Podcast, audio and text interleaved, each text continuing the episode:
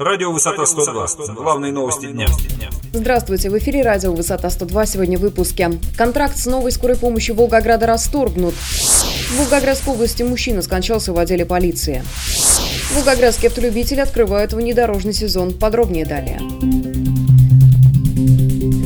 Председатель правительства Волгоградской области Константин Храмов объявил расторжение государственного контракта с ООО «Новая скорая помощь Волгоград». Об этом сообщила пресс-служба губернатора и регионального правительства. Такое решение, уточняет пресс-служба, цитата, было принято вице-губернатором в связи с тем, что до сих пор условия контракта фирмы «Новая скорая помощь Волгограда» не исполнены. Для того, чтобы население Волгограда получало полноценную скорую медпомощь, городские подстанции продолжают работать в прежнем режиме.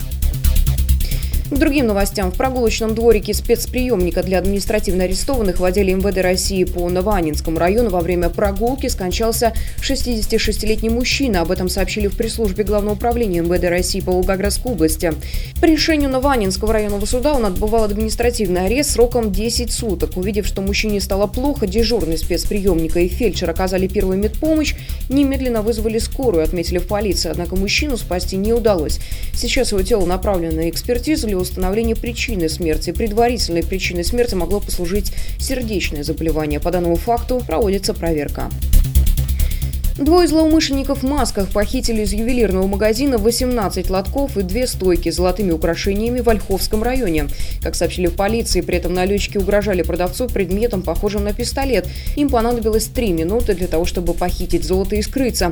Интересно, что работница магазина нажала на тревожную кнопку, когда неизвестный мужчина в масках только подходили к торговой точке.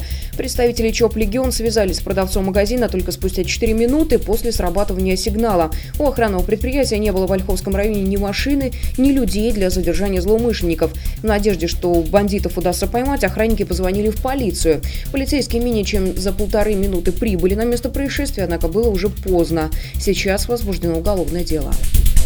В Волгограде открылся внедорожный сезон 2013 и чемпионат по трофи-рейдам. Как сообщили участники соревнований, трофи-рейд – это вид автомобильного спорта, суть которого заключается в преодолении тяжелого бездорожья на полноприводных автомобилях.